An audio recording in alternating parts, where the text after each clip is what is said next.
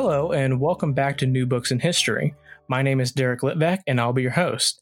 Today, we have the pleasure of speaking to Dr. Miroslava Chavez Garcia about her book, Migrant Longing Letter Writing Across the U.S. Mexico Borderlands, published by the University of North Carolina Press in 2018.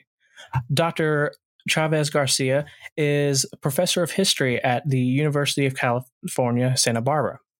Migrant Longing takes a look at the history of migration, courtship, and identity, as told through a personal collection of 300 letters exchanged among Dr. Chavez Garcia's family members in the 1960s and 1970s.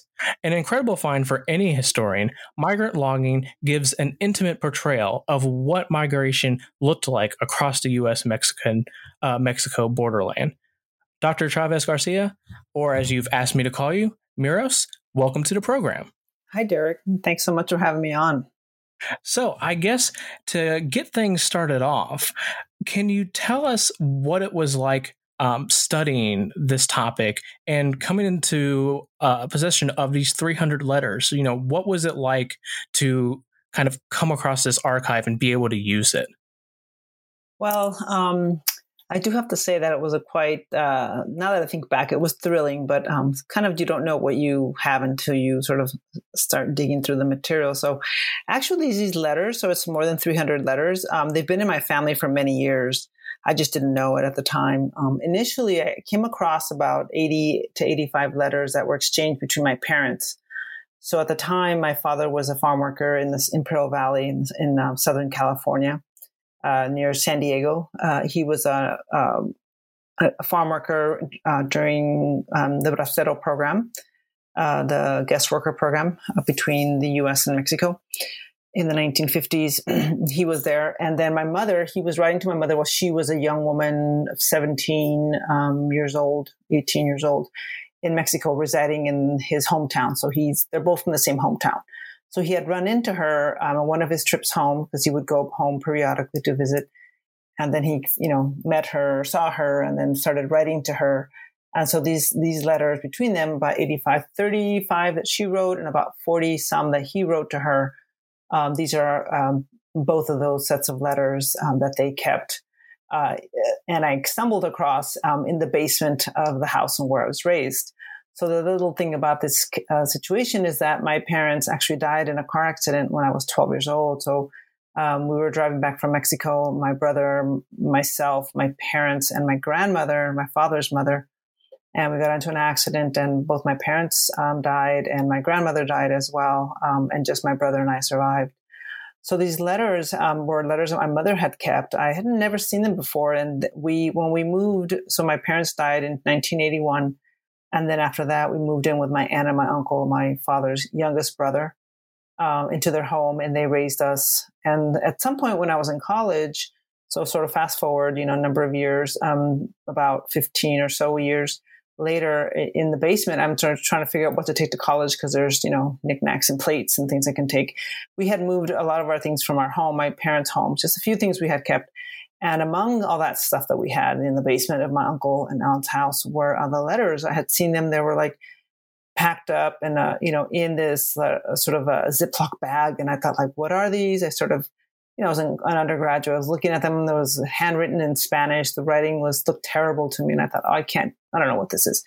So I thought, and then I put them back. I thought, I didn't know what I did with them actually, to be honest, years later. Um, but then uh, in 2012, I had um, moved recently to Santa Barbara, where I'm at now. And my uncle, who raised me, um, his wife had just died. His my aunt who raised me, so she had just died that year in 2012, and he had been cleaning the basement. You know, uh, something that had always been something they were going to do. And so he sort of was cleaning everything out because she had died, and he wanted to sort of, I guess, go through things. And he brought them to me and he brought them to me in Santa Barbara. And I had just finished my second book project, and he brought them to me. and Goes here, you're gonna you might want these and i thought like oh i thought i had lost them and you know and then so i started going through all of them and i just was able to i don't know it was much easier to read and there were just I, all the themes in there just resonated with the themes of you know um, 20th century immigration and migration history across the us mexico border and so then I started, you know, going through them and I realized were letters of courtship. He was trying to win her over and she's in Mexico saying, I'm not interested, but continue to write. So the back and forth was really fun to put them in order and, you know, sort of like everything a, a historian would want to do. And, and, you know, it's your family. And I, you know, all the mentions of the, the things that I had studied in the books and here they were living it and talking about these things. So that made it that much more exciting and fun. And then as I was writing the essay, my uncle who raised me, he says, Oh, by the way, I have some letters too. And I was thinking like, wow, well, why didn't you tell me this along, you know, eight months ago or 10 months ago? And so then there we go back to the basement and um, they're in a trunk, right? It took a few tries to find the right trunk because he has a lot of stuff. And sure enough, his trunk, he has like more than 200 letters are in there. They're like neatly bound, all in the envelopes. They're like, you know, rubber bands around stacks of letters. And these are letters from the same time period of my parents' letter exchange um, same family members, not just my father writing to um, my, you know, letters between my father and my uncle, but my grandfather and my uncle, between um, other f- friends of my uncles, um, other brothers. And then there's also letters between my uncle and his girlfriend, who happens to be my mom's older sister. So, um, and I found some of my mom's writings in her letters. Like they would like co-author these letters. So it was like, couldn't be, you know, just thought how much more perfect uh, of a you know archive could I find? They all sort of those additional 200 letters seem to fill in all these gaps about my parents' relationship. So it just came natural. It just like here it is, and just sort of floated.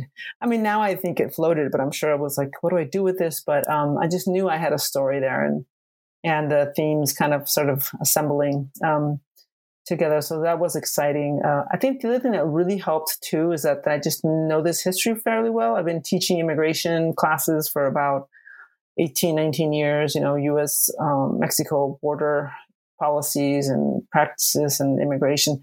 So because I had that, that knowledge, that context uh, to some degree, I knew that these um, said a lot more about migration than we knew.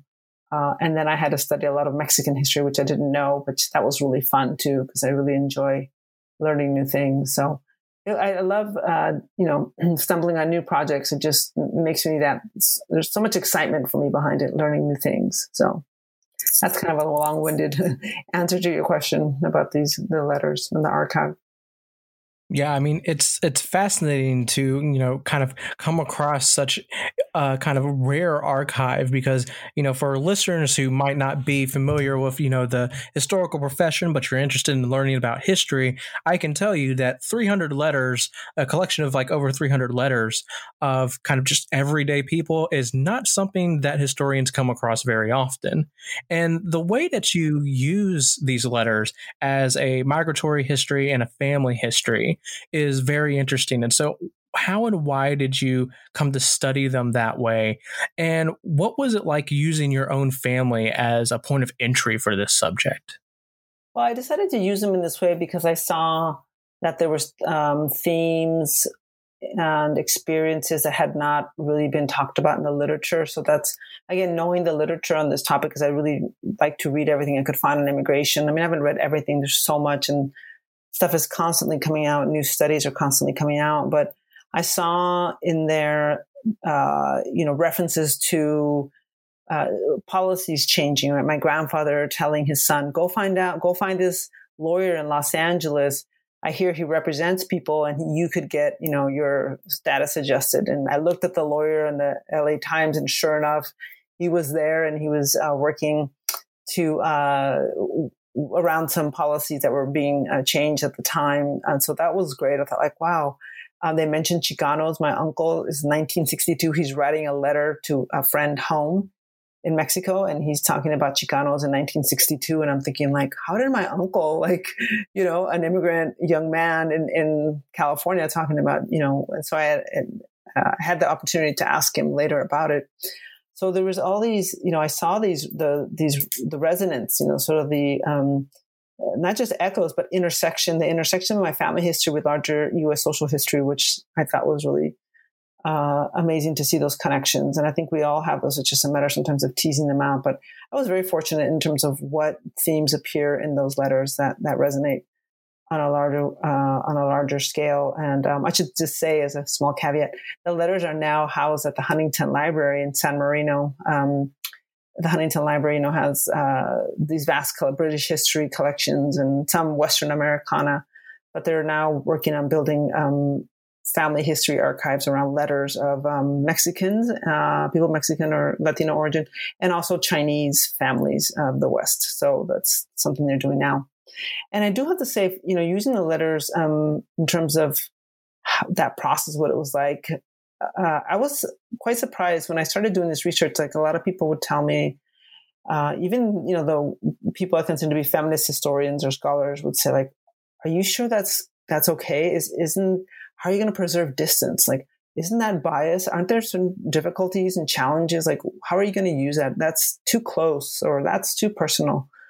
And I just sort of was taken aback because I thought that that's an odd thing to say. I thought like, you know, there is a methodology for all sources. So why can't I use these sources in the way, you know, that I like to use them? I just need to learn how to approach sources and um, letters in particular. And I had the opportunity to read the work of um, David Gerber, who's written a book called Authors of Their Own Lives about British immigrants in the United States. And uh, he's done some really wonderful things with, uh, he's written several books and I use his book quite a bit to, um, to uh, help me understand, help me read the letters, sort of using literary analysis, because a lot of his and uh, of his work, his book that he uses about literary analysis. So half of his book is about looking looking at patterns, how people write, how they, you know, the, the formulas that are used in the letter writing process.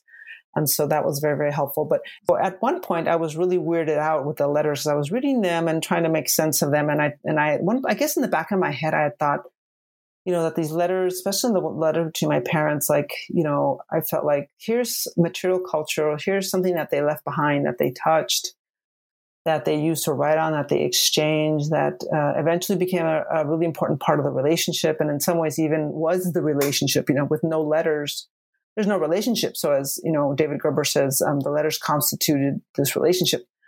And then I also had thought in my mind, like, you know, it's a, it's a way to get to know them because I didn't have that opportunity, you know, as a, um, because they died when I was really young and I didn't get to know who they were or get to know them as adults.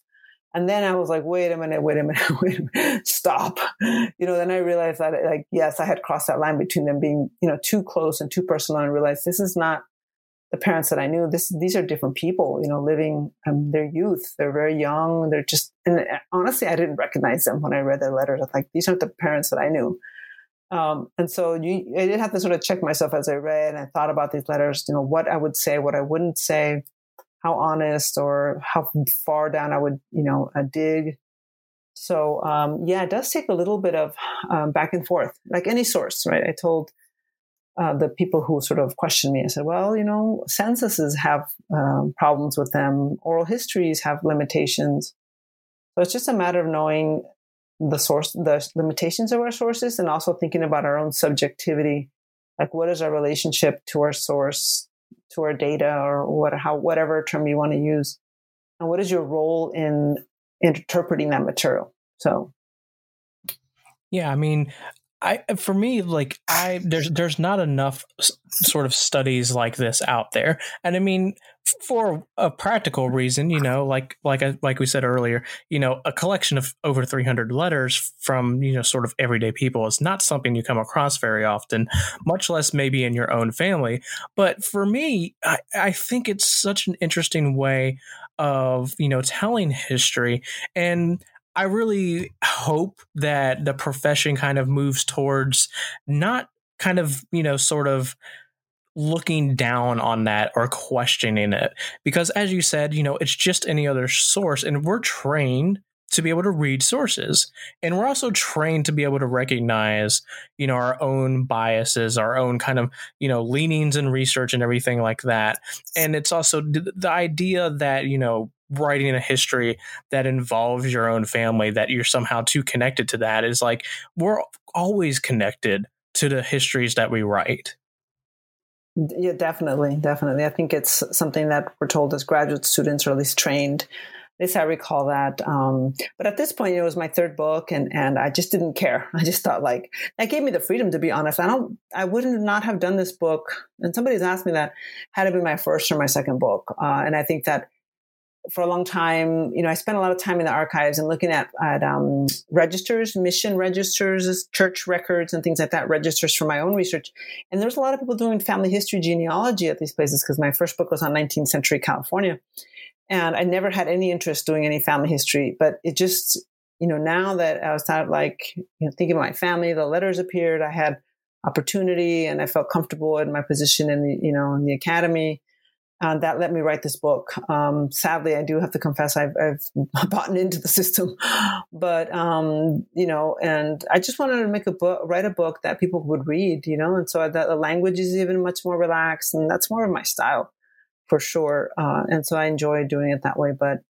There is a lot of value, and I think that you know perhaps it wasn't seen as hard, quote unquote, research, you know, with all the you know intense but um, it's a narrative and i think it's it's based on archival sources, and I, th- I think I contributed something. Yeah, I mean, for myself, you know, I would tell our listeners the book is is very readable. You know, it's it's a history book, but it's honestly enjoyable. You know, I found myself laughing at times, especially during the early parts where you're talking about the early phases of uh, your father and mother's relationship, and in terms of you know talking about what's going on here, what does your study um, add to what we already know about migration, gender, and identity, these big topics that you discuss in here? I think that in many ways my study does reinforce a lot of what we know about, you know, the Bracero program, the binational labor importation program about, you know, the need for workers, for the economy. Those are the claims, right, for economic needs. Um, but also, I think the one, the main one of my main arguments is that these sources really allow us to get at the personal and the emotional aspect of, of migrants and who they were, you know, um, emotionally, personally, sexually as well. Things, themes that we cannot usually find in these sort of other kinds of sources that are more driven about economics or oral history certainly can get at that. I just, the, it's just the, the letters have much more vivid details uh, and speak to the moment. And they just you know, encapsulate so much more that was going on. And I think that the letters do that. And I was able to follow up with oral histories and to, it's amazing when they repeat what's in the letters or they'll say, oh, I can't remember. And then I'll say, well, the letter said this. And they'll say, really? Okay, that's fine. I don't know. But it's, you know, so the letters sort of, uh, again, again, it had their own biases because letters, um, not only do they they do provide so much, but they also you know they can be very manipulative as well. Uh, people can choose to include things or not include things, uh, and they think about their audience who's going to read it or not read it. And so all these aspects to it make it challenging. But you know, again, because there's not that much that's been written uh, about these particular sort of personal. Until recently, I said the book before mine um, by Ana Rosas is called. Um, um, embracing the it's in spanish but uh, embracing the, the spirit the spirit about the border. And then Ana um, Ana Minian um, she has a new book out about immigrants about the personal lives of immigrants as well. So it's a new area because i think so much of the other area in terms of economic political policy and, and border studies is sort of impacted. There's a lot of it. And so people are sort of what else can we learn about immigrants that it's important to know so it helps us understand immigrants not just as, as I say in the book as these sort of robots or these automatons, you know, in this capitalist regime. It's actually we see them as you know um, as these emotional, you know, uh, people who had uh, you know inconsistencies. Uh, you know, they weren't perfect, and but they also had their uh, they also had these um, elements about them that they brought to their communities that made them that made everybody very rich and complex. So I think that's what the, my book tries to do is um, talk about these. You know, I didn't always agree. I didn't think my mother was a very, always such the nicest person that she could be. So, um, but she was who she was based on her own, you know, experiences. So.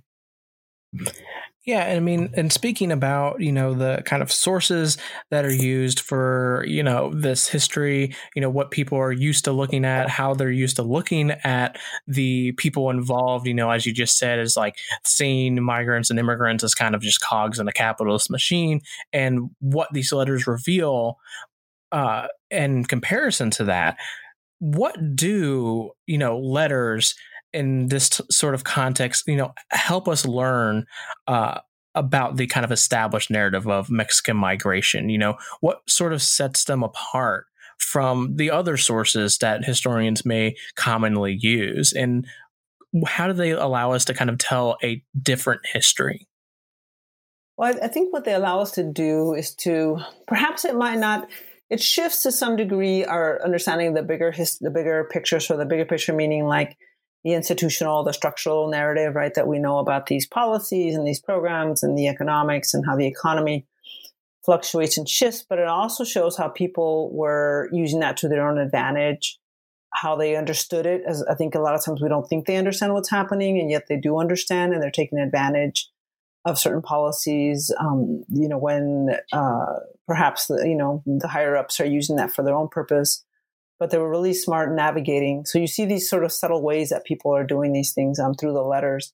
Um, again, my grandfather was um, very, he read the papers all the time, you know, and it's funny because he was literate. You know, he was the, um, my, my, grandfather was dirt poor. They were very, very poor. But he learned to read like in 1903. He was born in 1903 and he learned to read as a young boy. And he was uh, tapped to do a lot of roles in the community. And, but he, and so he, constantly kept up with things going on. So he would write about that in his letters. You know, oh, I hear this is happening. I hear that's happening. So that changes the narrative a little bit, you know, in terms of the role of, of um, human agents in this process of this historical period. So that I think is what the letters really allow um, to see in, in many ways. And in terms of, you know, what's going on during this time period to kind of give an idea of like what the people are writing about, you know, what are some of the push and pull factors that are causing the migration you study in this book? And, you know, you've mentioned it a couple of times and uh, already, and it's, you know, kind of center stage in the book to a, large extent when talking about policies and programs and stuff like that. For our readers who are less familiar with it, what is the Bracero program? Yeah, so the Bracero program was established in 1942 uh, during uh, World War II, or as a result of the World War II and the need for labor in the United States, um, what they call stoop labor, agricultural labor, because we have um, uh, men, you know, a lot of American men and men of color as well, and women um, going uh, participating in the war economy or going to war simply put. And so a lot of those positions when they left from their jobs other people moved into them. Um, we have the buildup of the war economy. We have you know white women and um, uh, men of color and women of color moving into those. And so there's a need in agricultural zones for workers. And so the us and mexico work out this binational agreement. And they intend they eventually extend it you know many times and it, it finally expires or they finally allow it to expire in 1964. And there's a, you know, that's a vast history we can learn to talk about, but this, I don't want to get into the weeds about the Bracero program, but uh, so my father came under the auspices of that program. And I even think, I know several of his brothers also participated. And I think my grandfather might have participated because my grandfather was here in California in the 1930s. He did some um, migratory labor uh, up and down the coast of California. I found out later, of course. Um, uh, so that my father was able to get his green card through that program. So that part of that program allowed employers to sponsor their workers uh, and to be able to get a green card. So my father in the 1950s, uh, before the Bracero program ended, he was already had a, his green card, which meant his permanent residency. Um, so as long as you had somebody to vouch for you, you could then get the green card and then bring your family eventually over. And then once you became a citizen, um, even green card holders could petition for their family members, but they had to wait. It was a longer process. Um, and that was because of the 1965 Immigration Act made that possible. Um, nevertheless, the Bracero program did provide a lot of uh, ability for these workers to root themselves in the United States. Um, not all employers uh, sponsors their, their employees, but my father had a good relationship, I learned later, with his boss, um, Steve Reeves um, from the Imperial Valley. So that was really a, a good opportunity for that. Um, and so, and in terms of people, where people came, uh, so it is economics, you know, poverty driving people, um, instability in their communities, the need to, you know, um, send money home, remittances is really, really important. But also, I think what we get at with these letters, and you know, uh, oral histories also provide this, but that sort of sometimes people would leave for um, personal reasons, right? For family dynamics. Um, as my mother was escaping patriarchy, you know, patriarchal relations in her own home and having to deal with her stepfather. But of course, then she marries and you know rejoins that system by being part of the you know the marriage and the patriarch. My father was I mean, there's themes of patriarchy for sure, but um, sometimes abusive marriages or abusive relationships. My mother's relationship with her stepfather was abusive, so she was leaving that as well. So those letters allow us to get into those um, more specific details of, of why. Um, it's not just always, I always tell my students when I teach the immigration class, it's not just push and pull. Again, we're not just, you know, robots. There's other reasons that people leave and, and there's different ways to get at that. So. And in terms of going off of what you were just talking about, one of the main theme themes of your book is to investigate uh, the role of gender in migration and immigration. And so, what can we learn about gender in this process from the letters that you are studying? Well, one thing that I have always known, but it helped me articulate this idea that immigration is a gendered process, right? In terms of uh, who decides to leave or who uh, who the society is, you know, going to say leaves as part of this sort of family unit to to um, be able to maintain it. So immigration is very much about gender roles in a particular time and place, right? What they mean at that time. It shifts over time, of course, but in this period, in the Bracero program is highly gendered, right? It's for males only. Women are not allowed. Families are not allowed. Uh, women are not allowed specifically because the idea is that they'll have a family and they'll root themselves in the United States. And the Bracero program is a temporary program. It's just meant to pe- bring people over temporarily and then return them. Right? It's not about you know, it's not an immigration policy. It's not even immigrate. It's, it's, it's a migratory policy. It's just temporary. So, um, but it's highly gendered again because it's for men only. And so that becomes really important. Um, and also, I think what was really fun to see in these letters is just how gender is created through the letters, right? How masculinity comes through in these letters, uh, in the men writing home, and my father and other individuals as well, trying to portray themselves as these sort of, you know, modern, cosmopolitan, um, you know, worldly men who knew what was happening in terms of being in the United States and having access to these things, you know, knowing the language and the culture and so forth. I mean, they didn't go that far, but my father did. Uh, there's an exchange, you know, where he has between my mother. They're exchanging this. Um, uh, they're talking about language, and, and she's quizzing him on English, how much he knows. He's gonna. She gives him English quizzes, and and after a while, he uh, he admits, well, you know, I actually don't know any English. You know, I took one class, but I didn't like it. And so I, I, you know, the only English we really need, he said, is just common language, you know, common English words that, that just get us, we don't need formal English. So, um, so, that was able to come through there. But, um, certainly you see how gender is created through these letters. So again, it's the creating of the self, of the identity through the letters and, um, gender is very much a part of that process. So and you know, one of the things that you know that you mentioned earlier that I I really appreciated in terms of you know why these letters are important and you know why they're worth using in a history and you know kind of as the core kind of part of a history is that you mentioned that the letters kind of serve as the relationship. And so how what purpose did the letters serve for migrants um, in the in your study and then kind of in general you know going off of that theme? Yeah i think that that's a really good question. I think that the letters served there was kind of a general purpose of them but they, i think individually too they meant different things. So i think for the majority of them is a way to give evidence that this relationship was still alive or still there and that this communication I guess it's your only at that moment. I mean, there are the use of the phones, and people would call occasionally, but I heard in the letters. I don't think I ever, maybe once or twice. Oh, my father just mentioned like that she could call, he could call, but it would be too difficult because of his work hours or something.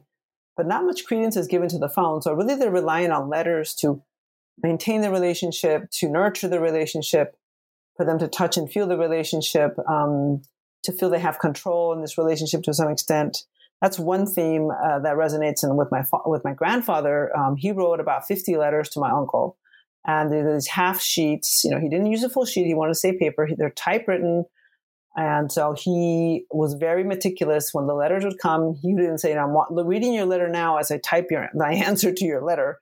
He would pound them out and send them. He would keep them and say, "Like I received this letter, but I'm missing this letter."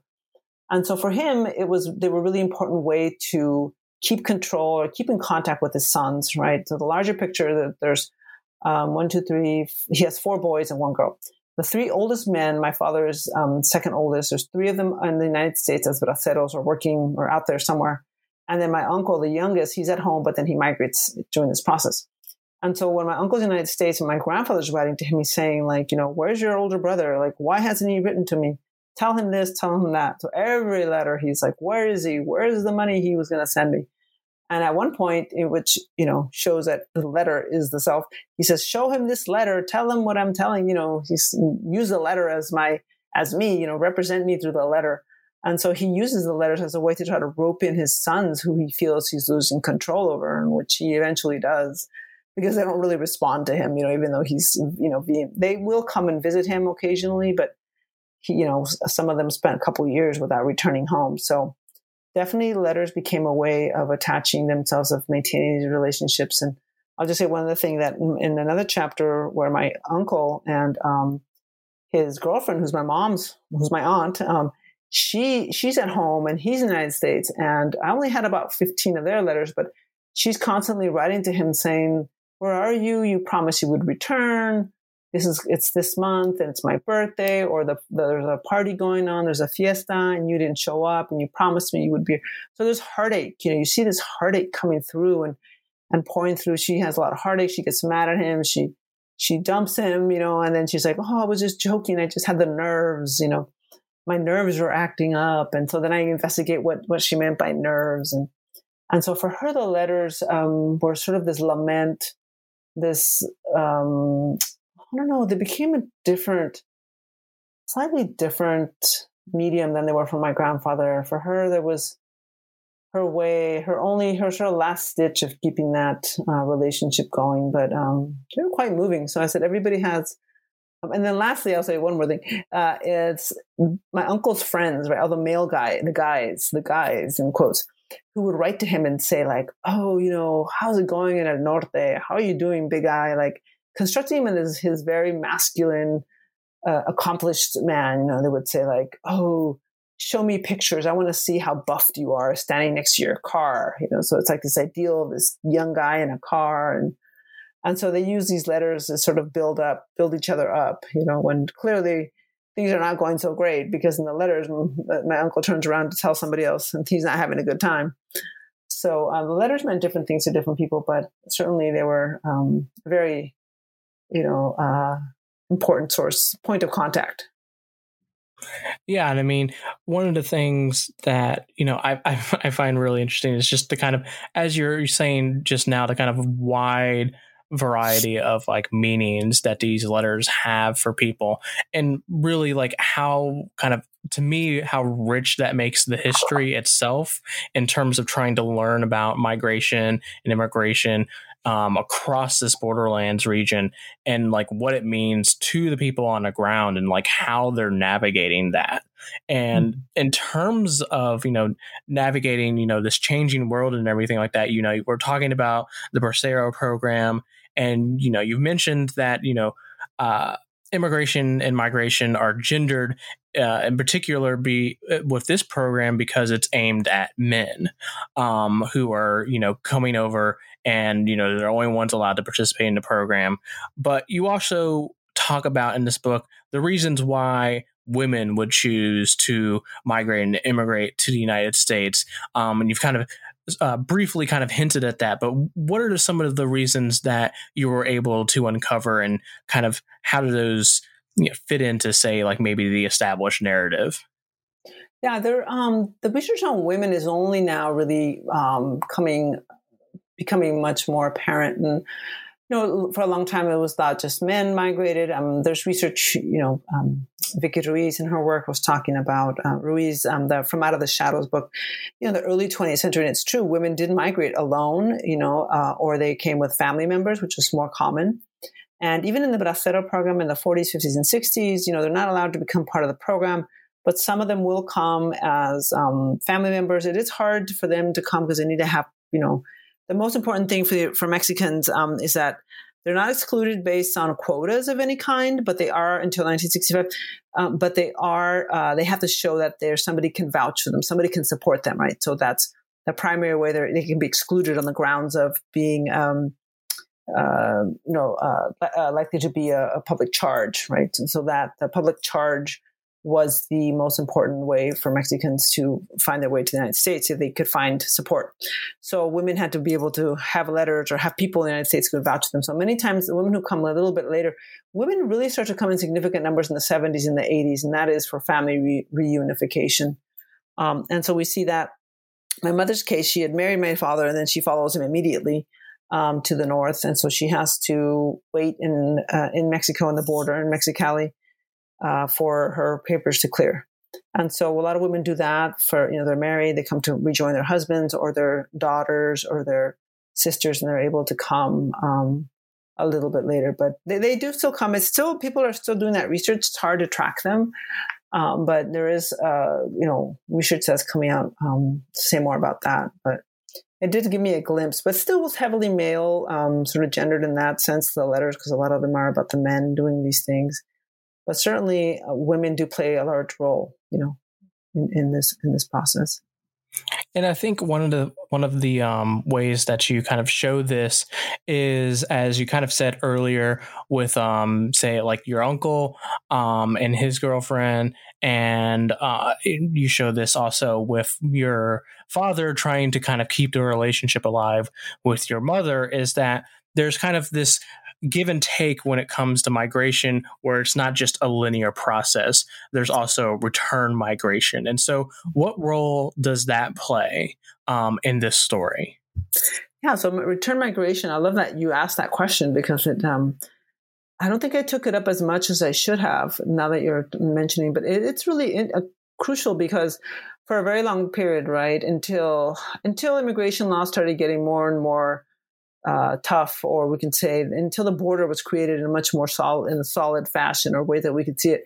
You know, return migration was part of the process. People would come to the United States to work, um, farming worker. That was primarily one area, uh, agricultural work or other industries, and would work for six months, maybe three months, nine months, and then return and you know bring home their profits or their little bit of money that they made and, and be at home for part of the season usually for um, harvest season and so forth. Uh, and so that was expected cycle of the process was to, you know, come return back and forth across the border.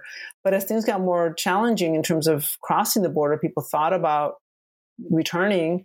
They stayed longer, and as they formed, maybe perhaps formed a family, then they even stayed longer. And they, you know, there was always dreams about returning home, and so people would return at some point, but a lot more people stayed. And so return migration, it's, it's part of the narrative that people understand. And so when that doesn't happen, it, it sort of shatters a lot of people. And I think this is a good period in the 1960s to see that, you know. Um, and so my grandfather is a good example of the return migration. Like, where are the sons? They're supposed to be back home, you know, even though he really likes the money and he asks for it, he needs it to, you know, repair the home that is falling apart. Literally, um, even some people are saying in other letters, you know, house is not doing well. He's, they're telling the, the sons in the north, like, send the money. Um, you know, he he he has a hard time with that. Um, so he because return migration was so part so much part of the process, he's having a hard time understanding like why that's not happening. Same with the girlfriend. You know, she's like, "Well, where are you? You said you would return." And um, but I'm sure even in the early 20th century, you know, people would say they would return, would return and they didn't because I know that other scholars have found that too that communication get, can get lost. People sometimes also have accidents and die abroad, and you don't know what happens to them. But return migration is has been sort of part of this history, and um, we can see its uh, its role when it's not honored, right? So, yeah, thanks for pointing that out. I think that's yeah, and I mean, in terms of you know speaking about you know how people kind of navigate living through you know the the separation that is entailed in migration and immigration. Uh, how did you find that people were able to kind of you know live with this you know because you're obviously being separated from your loved ones you know in the case of your grandfather he has you know sons who are you know supposed to come back at some point and he's kind of losing his grip on that. Or with your aunt who you know is writing to her boyfriend and the relationship seems to be falling apart. And so how are able how are people able to kind of survive you know this across this border? And you know what sort of roles are pe- people supposed to play within the family? You know what sort of roles i should say are they supposed to kind of occupy? Yeah that's a good question because it's still a very pertinent question today right in terms of family separations and now with mothers being much more uh, a fixture mothers you know leaving the home and leaving the children behind with the grandparents that has been going on for several decades now, um, much more commonly, and it's difficult. I mean, I don't, I didn't have that experience. I think that there's always a sense of they'll be home soon, or we'll see them soon, or as long as we know they're returning for Christmas and the holidays, that's always at least. That's where the holiday uh, reunions that they do when they people go back to Mexico or wherever the United or other countries that becomes such a pivotal uh, moment. You know, those two weeks when they go visit, that becomes really important. Um, but the what we call now has been called the transnational families, transnational motherhood, transnational children. You know, of, of living of new form, new family forms of being across these ties, being across the border. That's how people live, and yeah, that's now they give it a fancy name, right? I to say fancy, but they call it transnational families. It's something that's always been around, where you have these mothering across borders or fathering across borders and so forth. And scholars have been writing about this sort of very purposefully in the last few years. But we see that that that's what's been happening, and it's not easy. It's not a pretty picture. It's not ideal. Um, you know, we see cases of what happened. I've seen in my own family, extended family, where you know you don't see your mom for eight years or twelve years, then you reunite, and she tries to have control over you. She tries to parent you, and you're like, "Who are you? You're not my parent." So there's a real schism in terms of, um, you know, uh, relationships and also culturally. One parent is in the United States, the child's been raised in Mexico or the Central American country, whatever. There's that challenge as well. So um, they're being raised by different families, um, family members, and then when those families are sort of shifted, I don't want to say disrupted or you know um, damaged, but these families have to readjust themselves you know, the grandmothers now take over the role as mother, or at home, the oldest daughter takes the role of the head of the household in some ways. Um, it's hard on children. It, it, forces them to grow up. It forces them, you know, we get the sense of childhood being this golden time, and really, childhood is really race, uh, class specific. Um, I would say culturally specific too. Uh, that not all children get to, you know, a five year old doesn't get to it looks different you know in the united states and mexico and vietnam and wherever in africa different you know they, those experiences are different so people adjust but again i, I think that um, it's not ideal but people make the most make the best of it and so, you know, we're talking about how people are kind of surviving, you know, this distance apart and everything like that. And in your book, that's what you're studying through these letters and everything. And, you know, one of the things that you, that we see very early on in your book. And yeah, like I said early on, listeners, you know, I, I, am still having you in mind, guys and, and gals and everyone else. Um, this book is, you know, talking about serious matters, but there's also, you know, some lightheartedness in it, which is, you know, just great. And one of them is when you talk about kind of the protocols in letter writing and how your father kind of breaks them when after his initial letter goes unanswered to your mother, he writes off another one because he's kind of so desperate and wants to make sure that you know the fledging relationship that hasn't even really formed doesn't fall apart. Um, and so, what sort of protocols are there in letter writing? And you know what happens when they're broken? You know we've kind of you've kind of hinted at it and spoken a little bit about it particularly with your your grandfather who's expecting you know his sons to write home to him and, and they don't. And so what happens when you know these sort of protocols break down yeah. Uh, so in looking, I didn't quite realize the depth about letters and that there is a protocol, right? One, one thinks like, well, this is just natural. But in reading David Gerber's work, he does, he sort of gives us these rules that, uh, not so much rules, but what he found, the patterns that he found in the letter writing from British um, immigrants and the kind of things that, you know, protocols that exist there. And one of them, he says, is the one for one, right? So you write one, the person responds, and you're supposed to wait and follow, right? That that is one thing that's supposed to happen. Um, and I didn't find that a lot of his so-called rules. I didn't. I find that in my letter writers, they all broke those rules. Could because it was just a different time period. Um, but nevertheless, so my father wrote one letter, then he didn't hear back, then he wrote another, and I think he even wrote like a third letter. Um, and so finally she wrote the letters crossed. And so you're supposed to wait to hear from them. And he said, Oh, I'm sorry. I was just desperate. And, um, my aunt too, who's desperate for her boyfriend, my uncle, to, um, you know, uh, to write to her. She writes, fires off letters to him and he doesn't respond. She said, I've written to you and, you know, why don't you respond? And what can they say in the end? They're just sort of kind of defeated you know and um, another thing that i found too in these letters that um, david gerber are, says that in his letters well one rule is that people don't argue in the letters right that they try to play nice because you're trying to you know be on your best behavior it's a form of conversion but i do that's not what i found i do find that there's arguments you know that there's um, you know of, of, calling out of persons you know uh, faults that happens quite a bit in the letters. So I thought, well, this is these folks are doing their own kind of thing. But there's also sort of culturally uh, specific things that happen in the letters in terms of how they write to each other, how they refer to each other. Um, that, for instance, one is that you know women don't write to write to men first. Men are, and this is in Mexico, like this idea that men write first, but we see that um, so they women try to conform to that. That doesn't always happen. Women always talk to about the nerves, right? That they I didn't write properly because of my nerves, those nervios. You know, they talk about nervios, and and so I was looking this up, and and, and there was not there's some you know written in, in U.S. history about it, but it was an interesting thing in how women use it, but um, although men use it as well. So um, definitely, there's these patterns of, of protocols of how people should address each other. Mm. Kind of fun to, to figure those out. And one of the things that you uh, briefly spoke about earlier, and is, is kind of really interesting to think about in terms of the gendered aspects of migration and immigration, is how all of this kind of intersects with masculinity in particular, kind of the construction of masculinity.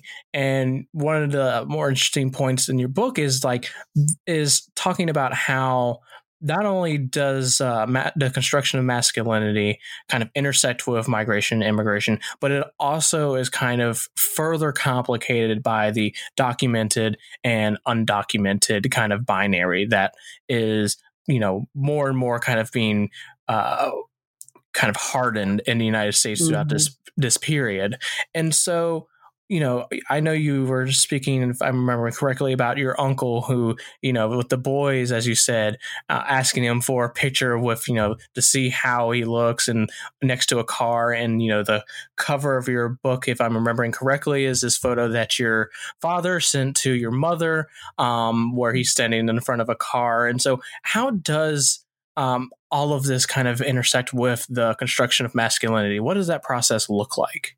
That's so funny. You know, I hadn't thought about that. Um, now that you say uh, about the picture, my I had several pictures. I had another idea for a cover, and my my spouse who did the cover he liked that picture and i thought that that's odd. And now that i think about it i mean there's a perfect example of this identity construction right? This particular kind of masculine identity that my father wanted to construct in this photo and he really loved that photo.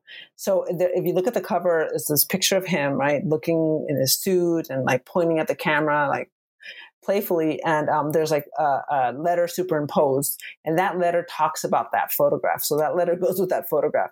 And in the letter he says you know um, i sent you this picture to my mother. He says I have that picture there. I look really, um, the word is sangron in Spanish, which means like I look really um, over the top. You know, uh, I can't translate it right now real quickly, but sangron. Sangre is blood. Like I look really like, um, you know, uh, um, I'll just say over the top. I can't really translate that word. So um, he says, but he says, uh, if you don't like the the photo, um, return it to me because I like it. You know, so he's saying like, you know, even though you might not like, I really do like it. And so that picture is really a good symbol for like this kind of masculinity and this kind of coolness that was associated with being, um, you know, in the United States for these young men and what it meant for them. And in many ways, I do think that the book, I try to keep it light as much as possible. And actually, at one point, I thought, like, I better put some sad stuff in here because they're not going to think this is academic enough. Um, but certainly, it's the first book that I have a lighthearted cover. Usually, my covers are like, you know, doom and gloom. Um, but I wanted to, you know, I thought I'll go along with this, you know, not this sort of uh, fun cover, fun image of the cover. But um, certainly being, you know, because my, my, father and my uncle, my uncle was able to cross into the United States uh, doc with a green card or a residency, or I guess um, temporary, you know, status uh, through my father and his employer. So both of them have greens, and versus his buddies, my uncle's buddies who are writing to him who don't have it, don't have that status. And that is weighs on them heavily, heavily, very heavily. Um, chapter five, my last chapter, talks about Rogelio. Rogelio is my um, uncle's friend from the same hometown, uh, Rogelio Martinez. And he writes to my uncle constantly asking for advice. and he wants to cross into the United States and get residency. And he is based in Juarez, across the border from El Paso, Texas. He's there uh, working with his uncle and trying to get into the United States. He's like, he says, I want to go into the door, the front door. He says, I want to go into the front door, but I can't. He needs um, letters of support, and he's trying to find people to give those, provide those to him. And he's constantly asking my uncle for, um, you know, his advice. And his buddies are also writing to my uncle saying, like, you've got it made. Let's see all the, how many women do you have? You know, um, what's the story? You're holding out on us, you know, or do people really look good to you? Kind of thing. Um, so they want to hear from him. Um, they want to hear, uh, you know, and see what kind of, uh, you know, virile young man.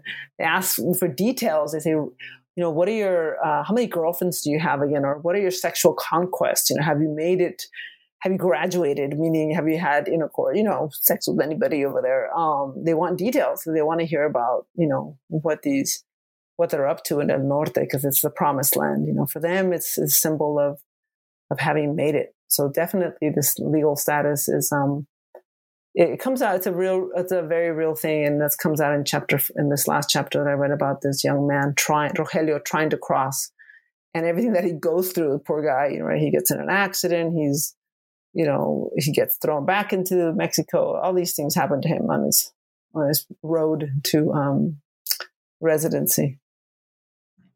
Well, before we let you go, you know, we have this great book in front of us. You know, hopefully our listeners will go out and buy and read this book. Once again, it's uh, Miroslava, Ch- Miroslava Chavez Garcia, Migrant Longing, letter writing across the US Mexico borderlands. So we have this in front of us. Now I know it's your third book and so you might just say I'm just going to take a break. But what might can what might we expect from you in the future?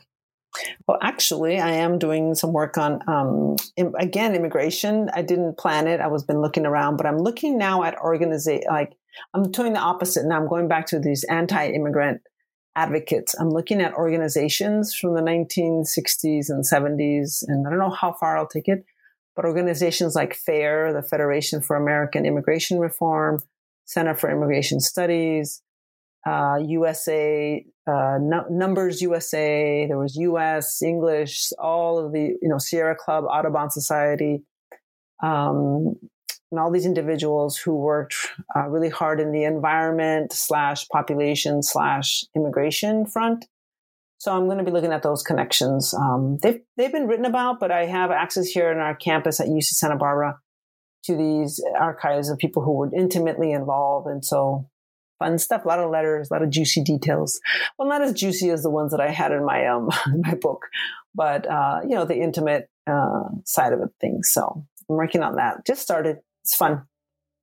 So it'll well, be the the other side of immigration. Well, I'm sure when that work is, you know, eventually out and everything like that, we can have you right back onto the program uh, to talk about that. But, you know, Miros, thank you so much for coming onto the program today. Yeah, Derek, thanks so much for having me. It's been a real pleasure.